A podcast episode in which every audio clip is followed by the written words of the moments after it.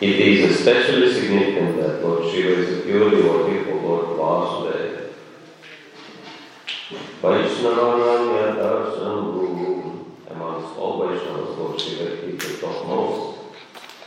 Consequently, Lord Shiva has Sampradaya, a Vaishnava visited succession of Rudra Sampradaya. At the present moment, those who belong to the Vishnu Swami Sampradaya or Vaishnavas come from Rudra. Lord Shiva comes from Rudra, Lord Shiva. To become a devotee of Krishna Vasudeva is very, very difficult. The word especially used in this connection is Gauravita. The worship of the demigods is not very difficult, but becoming a devotee of Vasudeva Krishna is not easy. However, if one adheres to the principles and follows in footsteps of the higher authorities, as advised by Lord Shiva, one can easily become a devotee of Vasudeva. This is also confirmed by Prabhupada.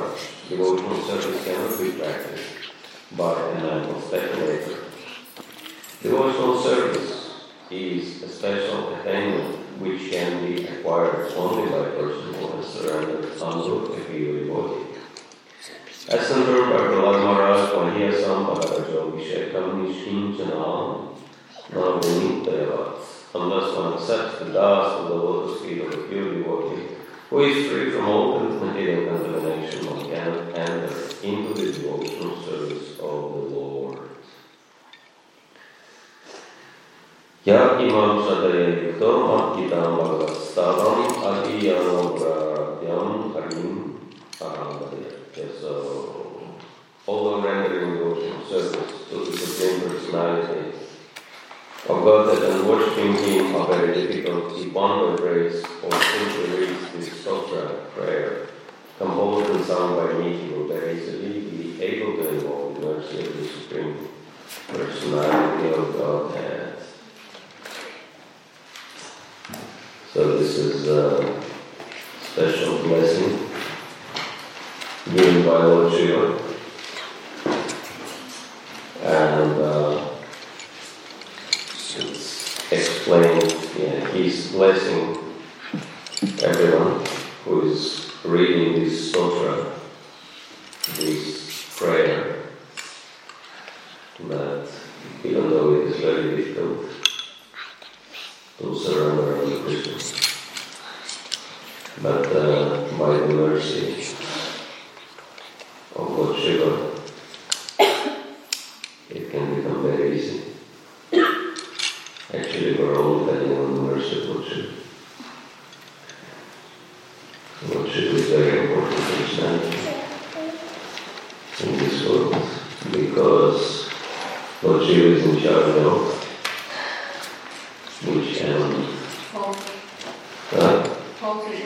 false ego, yes. And so we can only get rid of false ego by the mercy of Lord Shiva, because he's in charge of it. How many of you would like to get rid of false ego? Okay. So that's why we need mercy of Lord Shiva. And how can we get His mercy? There are so many people who are worshipping Lord Shiva, but what do they want from Him? They really want grace. Yeah, they want material sanctification. Right? And for Lord Shiva is not a problem. He provides them with their sanctification just to get rid of them. Bad associations, they take whatever we like and just get lost.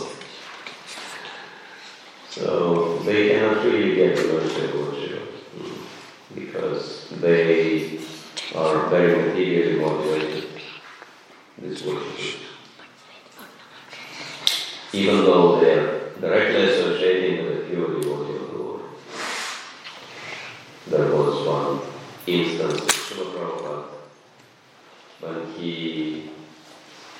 was giving darshan He widened the waters, and he was sitting in the veranda. And anyone who's been wide would know that he's very famous for plenty of mosquitoes. Mm-hmm. Right. How many of you have been to my work? Okay. Most of you. So everyone remembers mosquitoes. And so Prabhupada was sitting and answering devotees' questions, and one devotee asked, "So Prabhupada, is it true that those who are closest to you, they are getting most of your mercy?" And at that time, mosquito landed on Prabhupada's hand.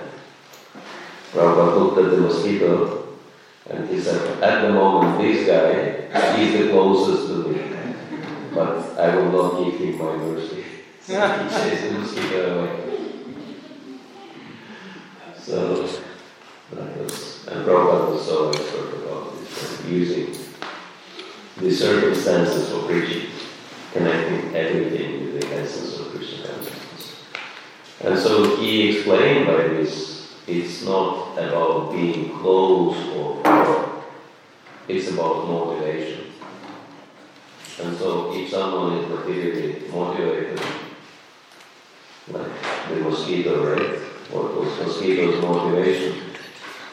Was he trying to get the mercy of pure devotee to become Krishna conscious? No, we just want to sign blood, right? So Prabhupada blood. And so, unfortunately, this world is full of blood suckers. Those who want to come to the exalted personality for material benefits. And so, there are many of such devotees over sure. But there are very, very few who understand what is the real benefit of what Shiva can give. And this is what this particular chapter is explaining, that the greatest benefit what Shiva can give is to share his Krishna consciousness with us. And this is what he's doing to protect us, and luckily it has been recorded and we can also benefit from that. So this is how we can get the mercy of Lord Shiva, by chanting this sutra and by meditating on what Lord Shiva is explaining. Because without the mercy of Lord Shiva, no one can get free of false ego, and without becoming free from false ego, no one can enter into the kingdom of God. So, when I understand there is material world, and there is a spiritual world, and there is an area in between the two, which is called Brahmajyoti. Brahmajyoti is like a neutral territory. Normally, it's a standard that between the two countries, where the border is, there is a neutral territory. And it doesn't even matter whether it is land or water. There are also, in the sea or ocean, there are neutral waters, which belong to both countries, but do not really belong to either. So at least they left something for God, right? They haven't divided everything between themselves. They recognize that at least a few streaks of land and water still belong to God. No one should claim. Actually, ideally, no one should claim any proprietorship over anything, right? Each of us in Vaishnava, they should recognize that everything is God's property. And so, Brahmajyoti is such a neutral territory between material and spiritual world. And who is the master of that neutral territory? Who is the bodyguard? I mean, not the bodyguard.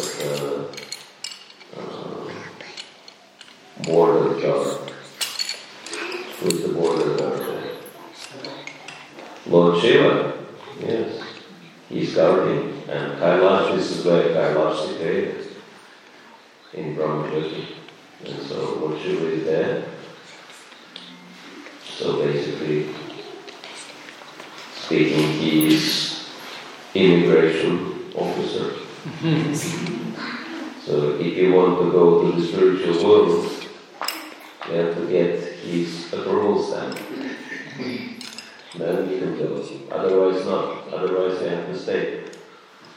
And so Duda's one is describing very interesting case in his Sandarbhas, that there are some living entities who by their austerity and knowledge and renunciation actually attain certain level of spiritual perfection and became liberated, and they achieved Brahmajyoti.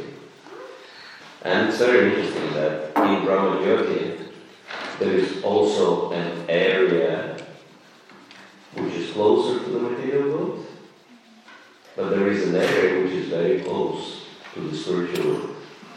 And actually those jivas who are situated in Brahmajyoti very close to the spiritual world, they can actually see the Lord and His pastimes. And naturally they become very attracted. But, unfortunately, because their consciousness is still not pure, as Bhagavad Gita describes, even though they're liberated. But still, an impurity is there, and what is the impurity? It is desire to become one with Krishna. And so they meditate, so hum, I am him, right? And so then they go to the spiritual world. But Lord Shiva is there with his trident. And when they try to illegally enter into the spiritual world, he takes his trident. And then he strikes them with his trident. And his blow is so mighty that all these jivas, they go into the spiritual world and they fly through all 8,400,000 species down to the very bottom. Just imagine what kind of power Lord Shiva has. And they enter into the stone. Stone. Actually, some stones are also alive. Because the symptom of life is growth. And certain stones, of course, most of the stones are dead. But there are lively stones.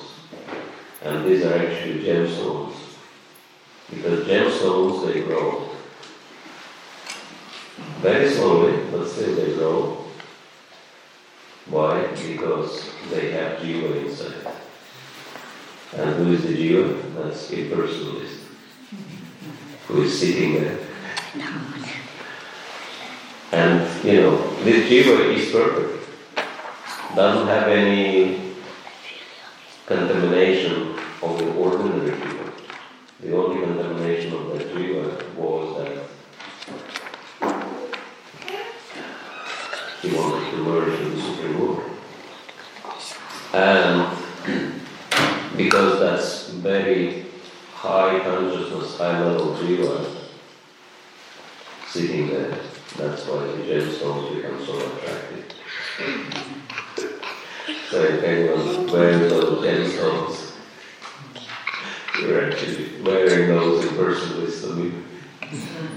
Which is still right, they're not materialists. But yeah, this is the example which helps us understand that without Lord Shiva's blessings, we can never enter into the spiritual world. And so Prabhupada explains in the purport that it is the same for all the pure souls, which is very interesting. He's quoting here the words of Prahlad Maharaj. Unless one accepts the dust of the lotus feet of pure devotee, who is free from all material contamination, one cannot enter into the devotional service of the Lord. So because you accept mercy from any pure devotee, and it's going to be the same. It's very interesting. Like Srila Prabhupada says, pure devotee is Guru, naturally, right? Because he represents the Lord, and Guru is one. How Guru can be one if we have so many Gurus, right? But he explains that Guru is one because every Guru is passing the same message. And he says it's the same way like doctor is the same, because every doctor is following the same medical science. Right? Or you take any profession, like I spoke with one devotee yesterday, and he's a chartered accountant. And he moved from India to Australia, and then he was working as chartered accountant there, he's working as chartered accountant here, and because I know that sometimes it's quite hard to confirm the qualification, but you move from one country to the other because standards are different. But he said, for chartered accountancy, they have global standards, and it's very easy to confirm those standards because it's based on calculation and mathematics. It's all the same all over the world. 2 + 2, right, equals to 4. Whether it is Australia, US, India, or even Russia. Even in Russia, 2 + 2 still equals to 4. There is one Russian joke that this country is almost as corrupt as India. They joke that certain laws are followed in Russia very strictly, historically. No one broke one category of laws. And these are the laws of physics.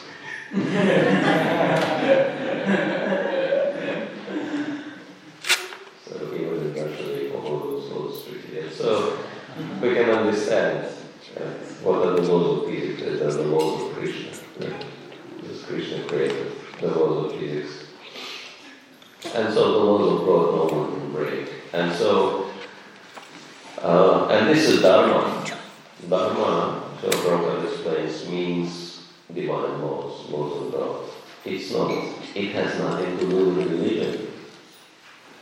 Sometimes the word dharma is translated as religion, but religion is something which is man-made, right? Certain rituals, certain understanding, tradition. But Sanatana Dharma has nothing to do with religion. Sanatana Dharma refers to the eternal laws of the Supreme Lord, and these laws are the same. Like Prabhupada was saying, what Bhagavad Gita has to do with different religions, like the soul is passing from one body to the other, from young body from body of a child to the young body to the middle-aged body, and then to the elderly man's body, and then to the next body at the time of death. So what that has to do with religion? Doesn't mean that if you don't believe in God, you don't go through those changes. You don't die, you don't take birth. So these are standard. You don't grow old. So if that would happen, everyone would become atheist, right? No, but it's the same. These laws are the same for everyone. And so, pure devotee is the one who helps us to understand what are the laws of God and how to follow them. And of course, there are only two options in terms of the laws. One is to follow the laws, and the other one is to break the rules, right? You either follow or break the rules. And so if you follow the laws, you get the benefit. If you break the laws, you get in trouble. And so the main laws, the most important laws for us are the laws of God. And so it's better we follow the laws of God, the more benefit we get. And that's why we were discussing, that came few verses before, where Bhakta Dhruva was giving class on text 74, the verses before the one we are reading today. A devotee of Lord Krishna, whose mind is always absorbing Him, who with great attention and reverence chants this sutra prayer, will achieve the greatest perfection of life without delay. So, and yesterday we also mentioned that because devotees are following the laws of God, they worship Krishna, they serve Krishna. There are many benefits, right? Devotees gain. And we kind of recommended this very powerful exercise, which is called Count Your Blessings. But just think of what has changed for you for better since the time you started chanting Hare Krishna. Right? And if you think about it, it's like so many things. Right? You gain so many good things, starting with the devotee association, wonderful prasadam, wonderful life of singing, dancing, and wonderful knowledge, purpose of life, and you name it. And got rid of so many troubles, like bad association, etc., etc., etc. And bad habits also. Right? And so, it's very interesting to see that when devotees do this exercise, the longer the devotee practices, the longer is the list. I did that list for myself, and I came to 108 points, 108 blessings I've gained since I started chanting Hare Krishna. And then I realized that this is not an exhaustive list. I can still carry on, but I think I would like the number. So I stopped at 108. And so, yes, we're gaining so much because we follow Dharma, we follow Krishna's laws. And it's such a nice life of Krishna consciousness, and therefore we want everyone to live this kind of life, right? We want everyone to be happy in Krishna consciousness. But there is a danger. And actually, Lord Shiva is explaining that it's not very easy to become Krishna conscious, right? And what is the difficulty? Like, we have this book, but should I give it up? Prabhupada used to ask, what is the difficulty? And we know there are difficulties, right? And I thought that you could help me with giving certain points which are the difficulties which prevent us from becoming Krishna conscious. What are the difficulties? No difficulties? Yes. Bad association. Yeah. What bad association we have? Devotee association. Previous impressions? Yes. Material desires. Right? Okay. Any other difficulties? Mind. Okay, yes. Materialistic mind. Same material desires, right? If you sum up all the difficulties, the material desires stand in the way. And, of course, now is the question how to get rid of material desires. Because material desires is something which makes us very anxious and very disturbed in mind. Even though there are no, externally, there are no reasons to be anxious or disturbed, right? You have very nice prasadam, you are singing, you are dancing, you are in the company of the best people on earth, and Krishna is looking after you. What else do you want? Right? But then the mind says, no, I want more, I want other things, right? I want to go and poison myself, for example. Right? This is what intoxicants means. Let me go and poison myself. Why do you want to poison yourself? Are you crazy? But this is what everybody does, of course. Because there are so many people in this world is actually meant for crazy people. Prabhupada says it's a big mental asylum, this whole material world. And some people are trying to, go for the treatment. That's called bhakti. Bhakti yoga is the treatment process. And how do we get rid of material desires? Of course, we can try by our own strength, but it's all happening by the mercy of the pure devotees. And when we get the mercy of the devotees, of the pure devotees, we feel happy because we become free from those anxieties and the pressure of material desires. And now, of course, how do we get the mercy of pure devotee?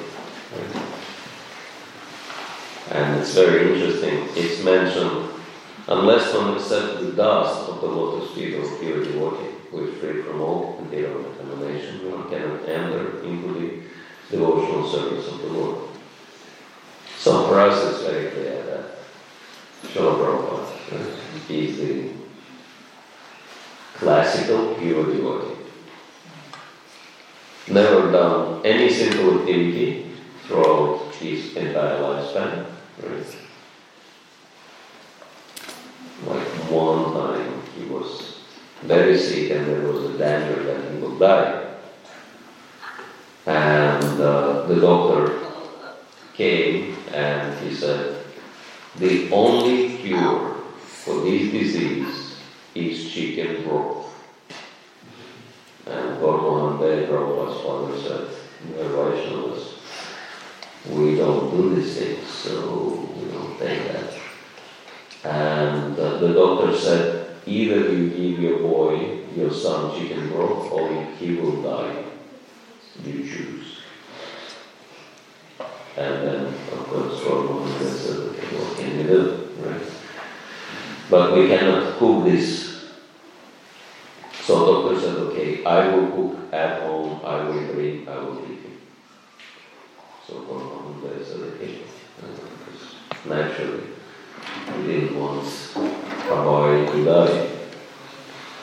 And then that doctor brought chicken broth and gave it to Roy as a medicine, and he spat it out.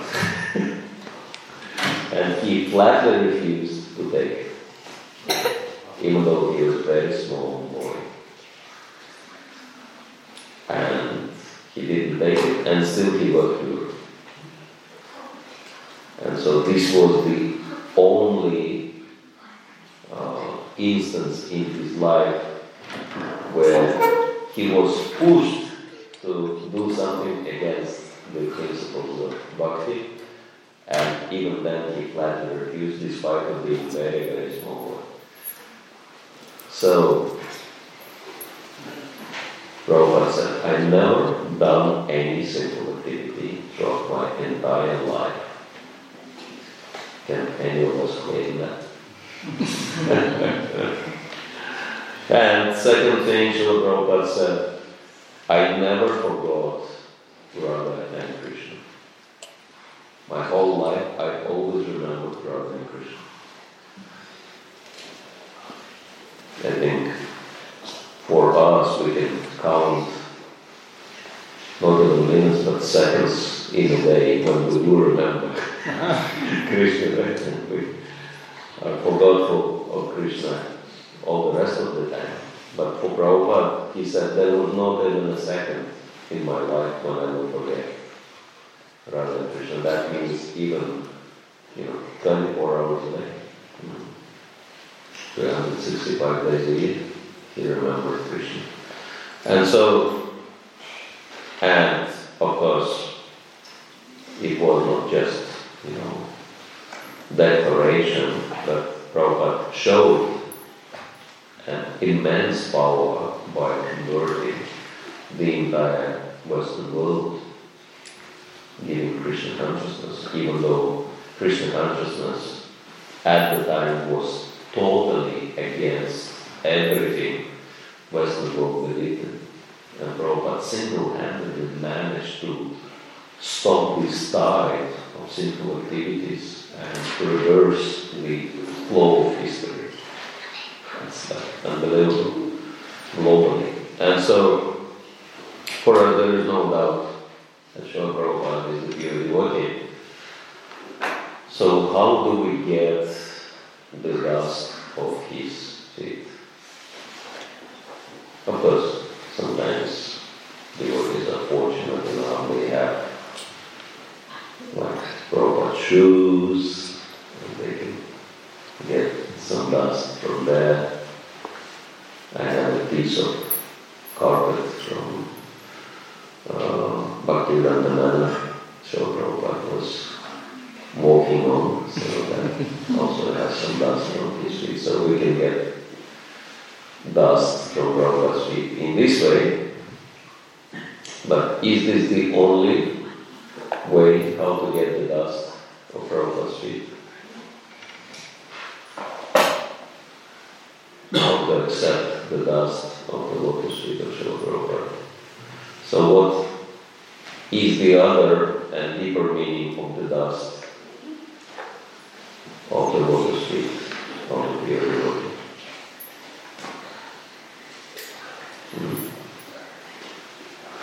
Is there any other meaning of the dust? Follow the instructions. Yes, that's there. Any other meaning? That is mercy. Yeah, follow the instructions will be to follow the feet.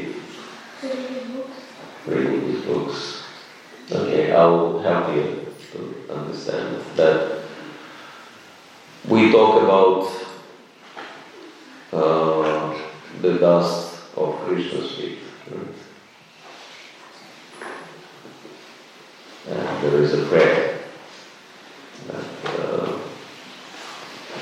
I know that Danuja Kinkara, Paditana Mamishane Gaurantha, Kripaya Karavada Pankata, Stita Dhuli, Sadvishan Vichindaya. Osana Maharaj Nanda Krishna, somehow or other I have fallen into this ocean of birth and death. Please kindly pick me up from this ocean and make me this speck of dust and the lotus feet. Right? So, what does it mean, the dust of Krishna's lotus feet? What the dust of Krishna's lotus feet consists of? Devotees. Yes, Krishna's devotees. And now, and you can see, like if you look at the altar, whom do you see at Krishna's feet?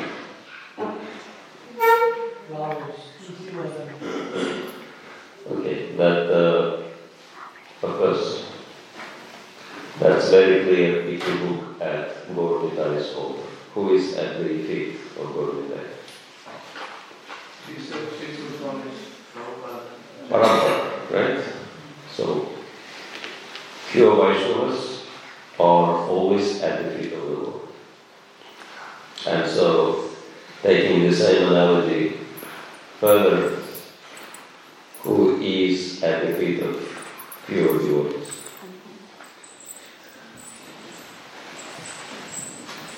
Who is at the feet of pure devotees? Rest of the devotees. Rest of the devotees. Yes, other devotees, right? They're always there.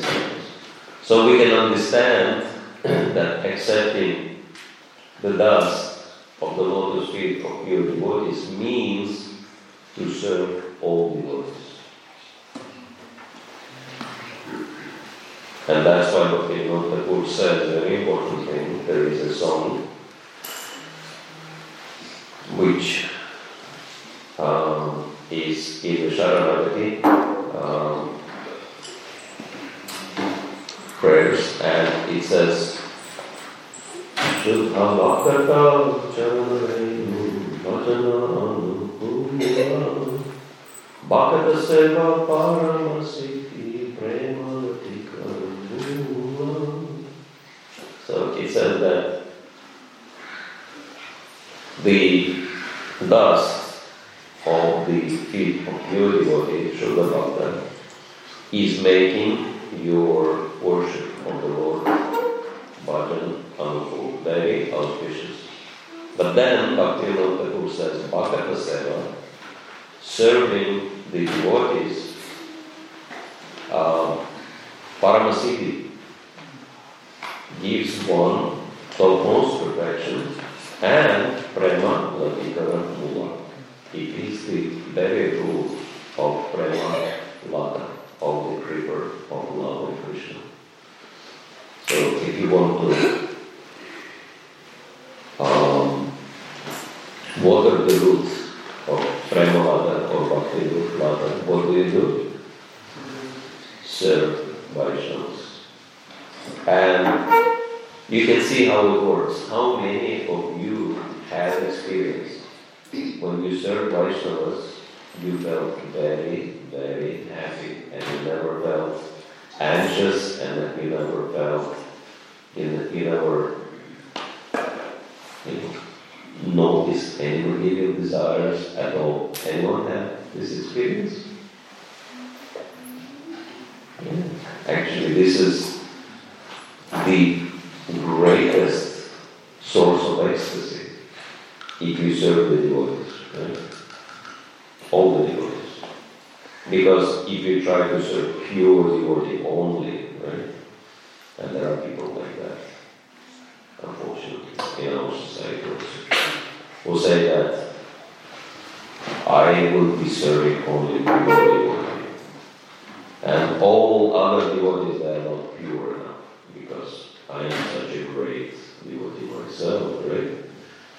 Only pure devotees are deserving my service. And other devotees, unfortunately, this is how they think.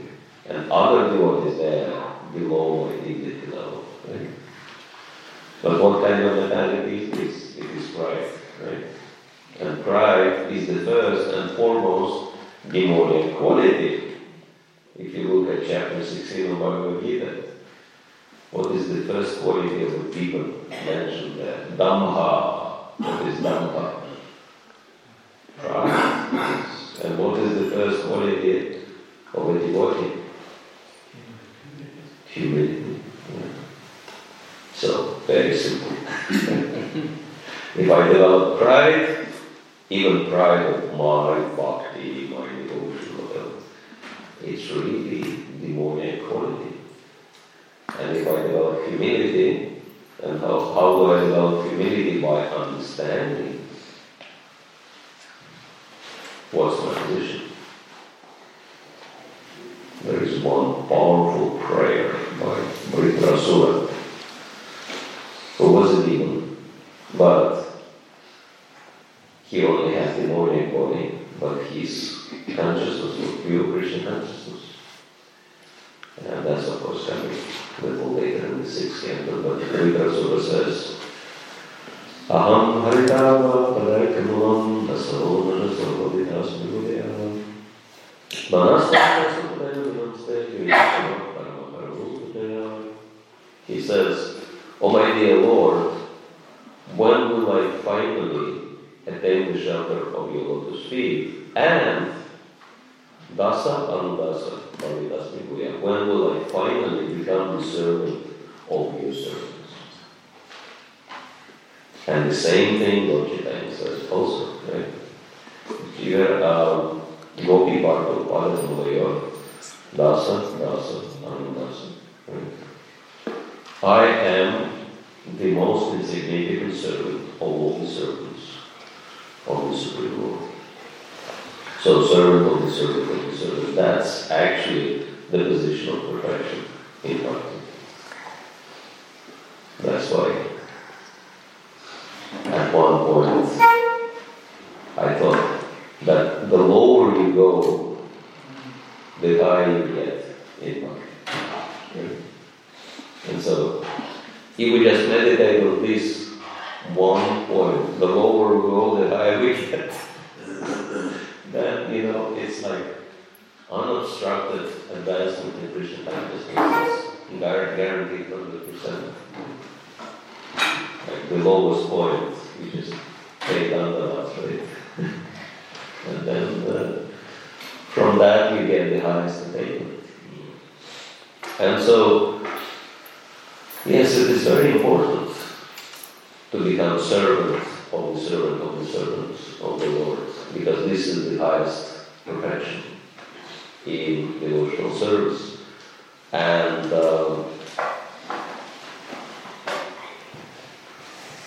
then from there, Prasura says, Manasmarat,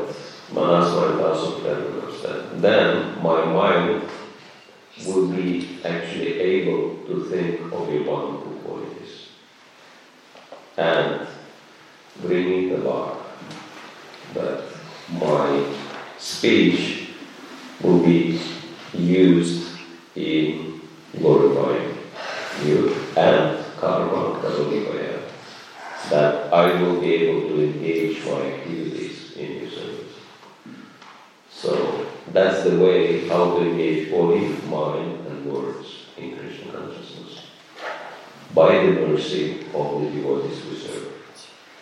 And it's very powerful because the more devotees we serve, the more blessings we get for our advancement in Krishna consciousness. So many times devotees like to have competitions, right? Who will learn most of the shlokas? Who will chant more rounds, for example, for some special Ekadashi, right? Sometimes devotees do competition. Who will chant more rounds? I also done these competitions. Who will eat more gulab jamuns? Who will eat more gulab jamuns? Yeah, eat more gulab jamuns, distribute more books. So many competitions we always have, but I think the greatest competition is that who will be able to serve and make most of the devotees happy in Krishna consciousness. How many of you would like to take part in this competition? Okay. Yeah, this is the way to achieve full perfection in Krishna consciousness. Alright. So, anyone has any questions, comments, complaints, suggestions? How about giving blood as Prabhupada? How about giving blood as Maharaj? How? How about giving blood as Prabhupada? How about giving blood as Prabhupada? I took a shower, I don't have any.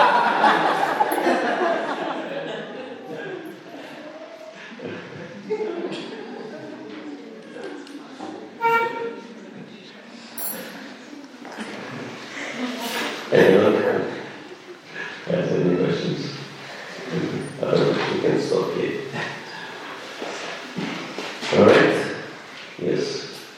Well, you were mentioning how all the rules are same. And you were mentioning the point that how all the rules are same, and they are devotees, but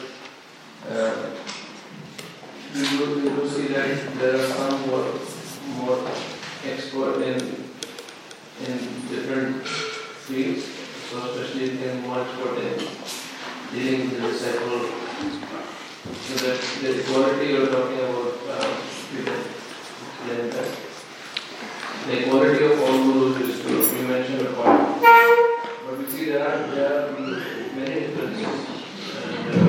Yeah, of course, there are differences. Like medical science is the same, but there are different doctors, right? There are just beginners. Like, there is one joke that surgeon comes to the patient before the operation and he says, "So how do you feel?" And patient says, "I'm very nervous." And the surgeon says, "Why are you nervous?" And he says, "Well, this is my first surgery in life." And doctor says, "There is no reason to be nervous because this is also my first surgery." And I'm very calm and peaceful. So you should take my example. So we can understand that doctors are also on different levels, even though medical science is the same. But some are very expert and some are not very expert, and that's why there are so many jokes about doctors, right? One joke is that it's Russian jokes, so Russian jokes tend to be very dark.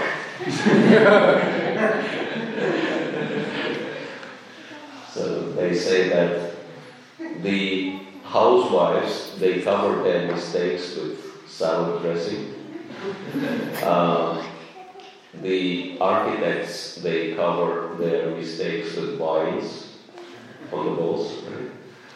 And doctors, they cover their mistakes with earth.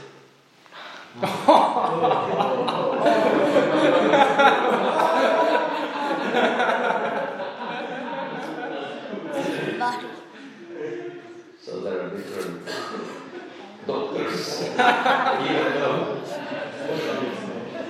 even though medical science is one, but it also depends, how well one studied and how expert one is. And so that's why you have different spiritual guides, also different world representatives. And that's why we have to make sure that we have the right one.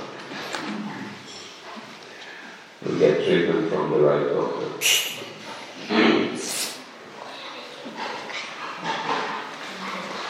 And of course, for us it's very easy, right? Because we have a perfect doctor, Srila Prabhupada.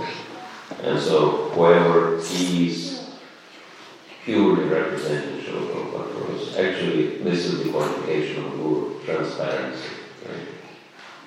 That the more pure the devotee is, the greater is his transparency level. And transparency means that he is not trying to get between you and Krishna, but he is trying to connect you to Krishna. So that's the qualification of a guru.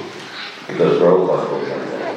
I mean, he had numerous qualifications, but his greatest qualification, which actually allowed him to execute so much power, is his total transparency. Yes? When you have a lot of services, either outreach or Prasadam distribution, and in that, or doing all that services, you don't get to serve devotees as much as you like. So, then how do you? Because we have to work on the other devotees, right? After the devotees, how do we? Yeah, whenever we have opportunity, we should try to do something for the devotee, whatever we can. Either give them some prasadam or, especially three things are recommended in Upanishamrita, mental instruction, Dadati Pratikinati, Bhutema Keti Prichati, Bhutema Keti Chaglanshakiti, Trikilanshakiti.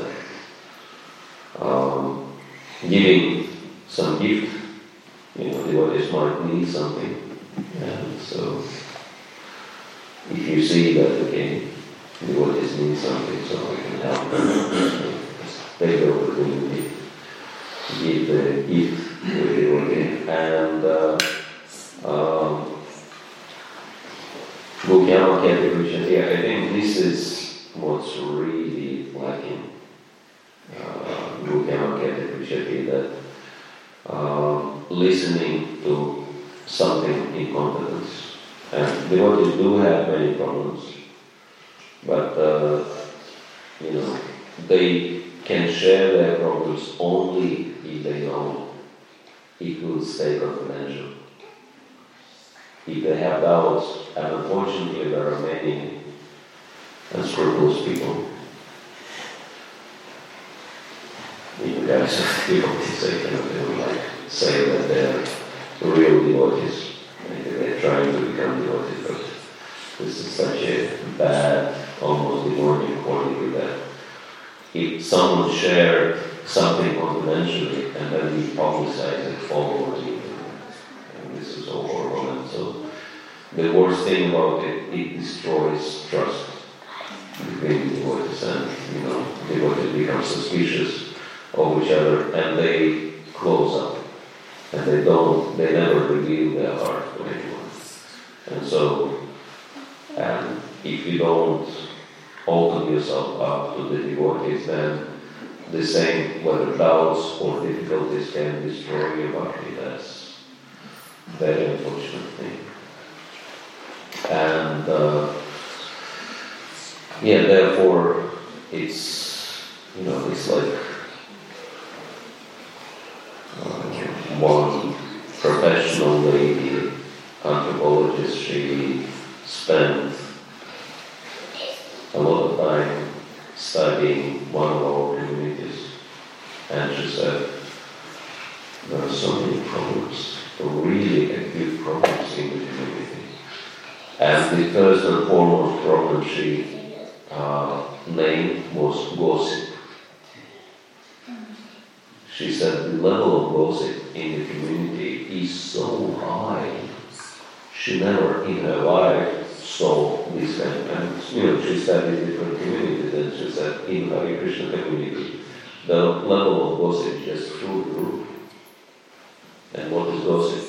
Talking ill about someone behind their back. That's gossip. And Bhaktivinoda Thakur said, of all types of Prajalpa, this is the worst.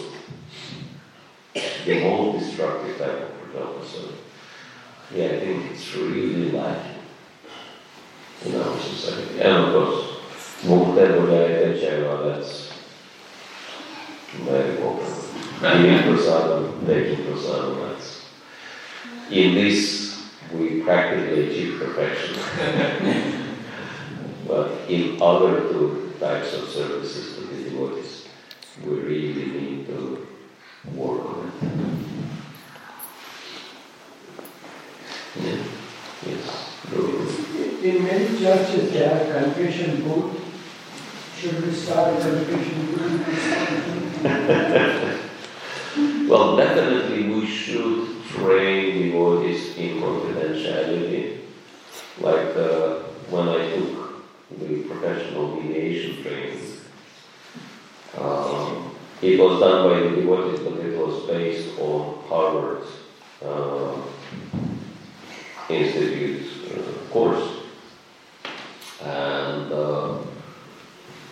this was practically the first and foremost thing, like was drawn in our head, that whoever tells you about anything, never ever tell anyone without their explicit permission, with the exception of very few things, like, you know, someone is threatening someone's life and planning to kill someone or something, you know, you might, you know, kind of say, okay, sorry, I cannot do that confidential.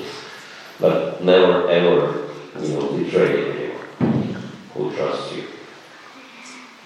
And unfortunately, there are very few, not many devotees who have this understanding and who take it very cheaply. Whatever I've learned, I will preach these things. So this is very relevant. Yes. How is it that the lawyers keep the confidentiality, the customer comes to me and says, I killed this man, they'll get me out of the jail. How do the lawyers keep the confidentiality at that high level? Well, there are certain, I'm not familiar with the lawyers or online, but there are certainly some limits in their workflow. They cannot keep certain things, they cannot keep confidential, but they warn the client that these, by law, I cannot keep that confidential. I'll have to review that. They're still, like open, supposedly. Yes. Maharaj, at that point you're saying, no matter what happens, do not share someone, release their heart to you.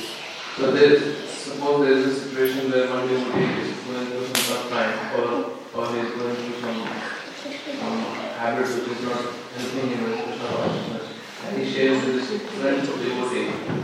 So now the friend devotee is not able to help. So if he seeks guidance from another senior devotee who is not going to commit self-threat, but who is going to be of some help, still he should just keep it secret, or there is something coming from a point of if someone is going to tough time and they leave their heart to one person, another devotee friend.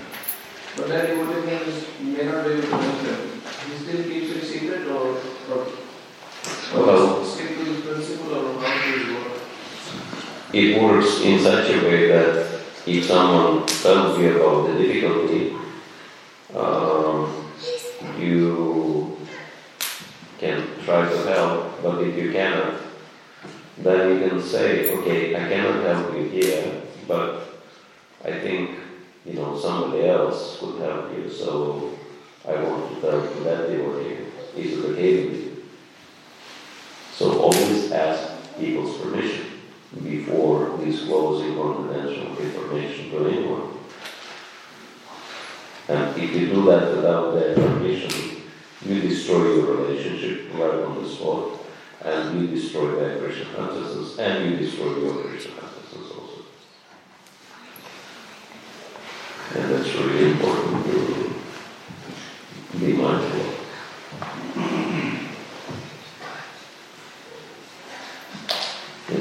Maharaj, can you please explain more that point that we go more down in bhakti, the more we spiritually elevate? The more we go, the lower we go, the higher we get. Yes.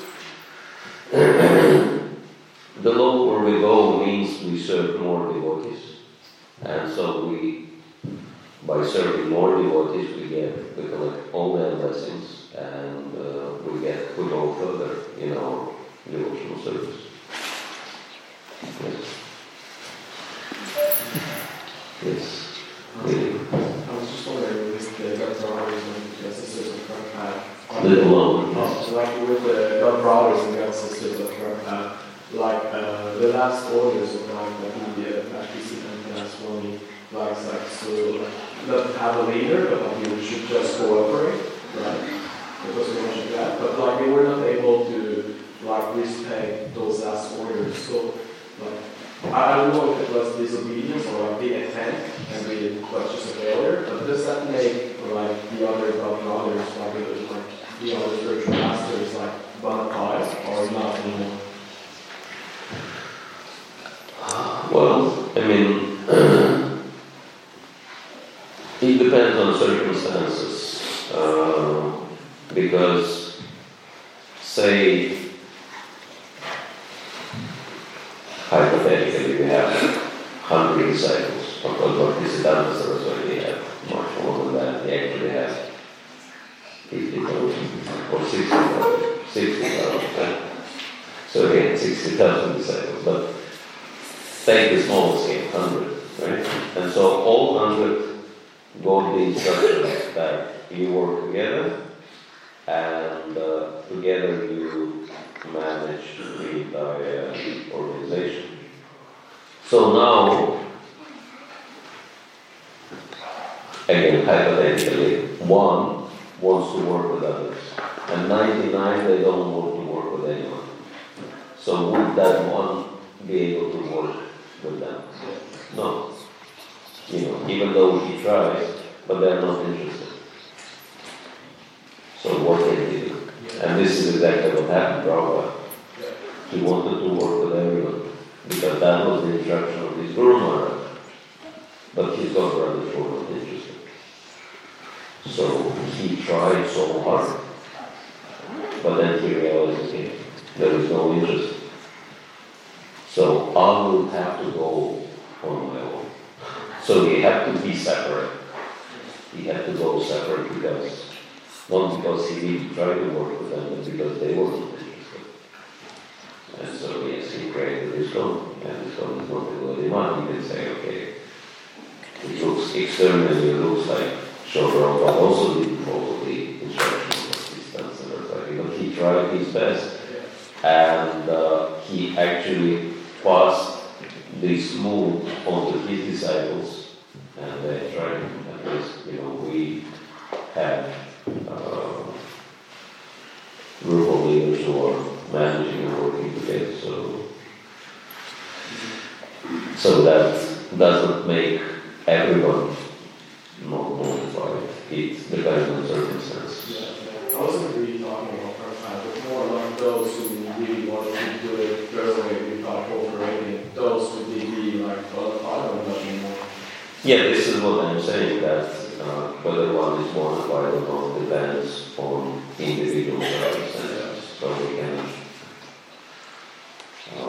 make a blanket statement.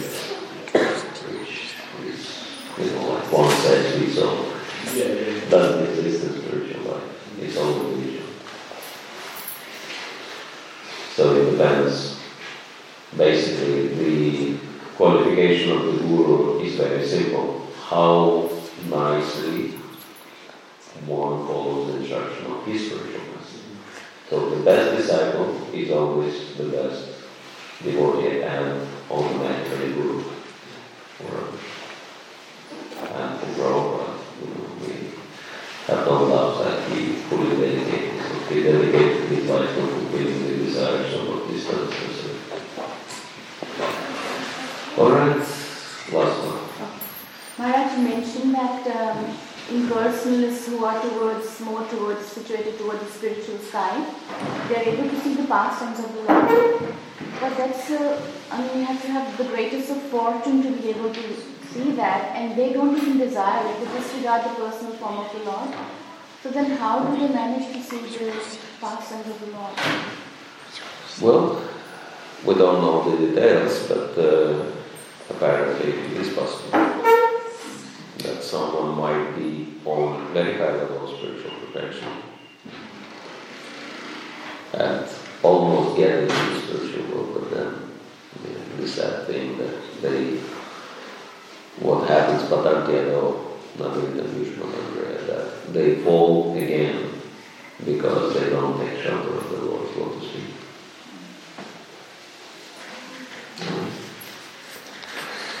Okay, we said last one, but we'll make an exception for Krishna. Yes. Later we see that Sukracharya curses Bali when he is offering the insight. There. But why does he need to curse him if he is just following the rule of Dharma? Because he had promised Brahmajyoti to that he will keep the land, and now he is giving him. Why does Sukracharya to curse? Yeah, why Sukracharya was cursing Balimaras if he followed his Dharma, and plus he was serving the Lord. Yeah, Sukracharya was cursing him because his personal interests were threatened, because Sukracharya was getting his maintenance from Balimaras, right? He was living off Balimaras as well, and so because if Balimaras would fulfill the promise, he would lose everything, and automatically Sukracharya also lost everything. And this is why he was so angry and was cursing Balimaras, because he was very much attached predisposition and ego. And so attachment leads to fear and anger. This is what Bhagavad Gita explains, and this is what's exemplified in this story. Yes? Hare Krishna, Radha, Srimad Bhagavad Gita,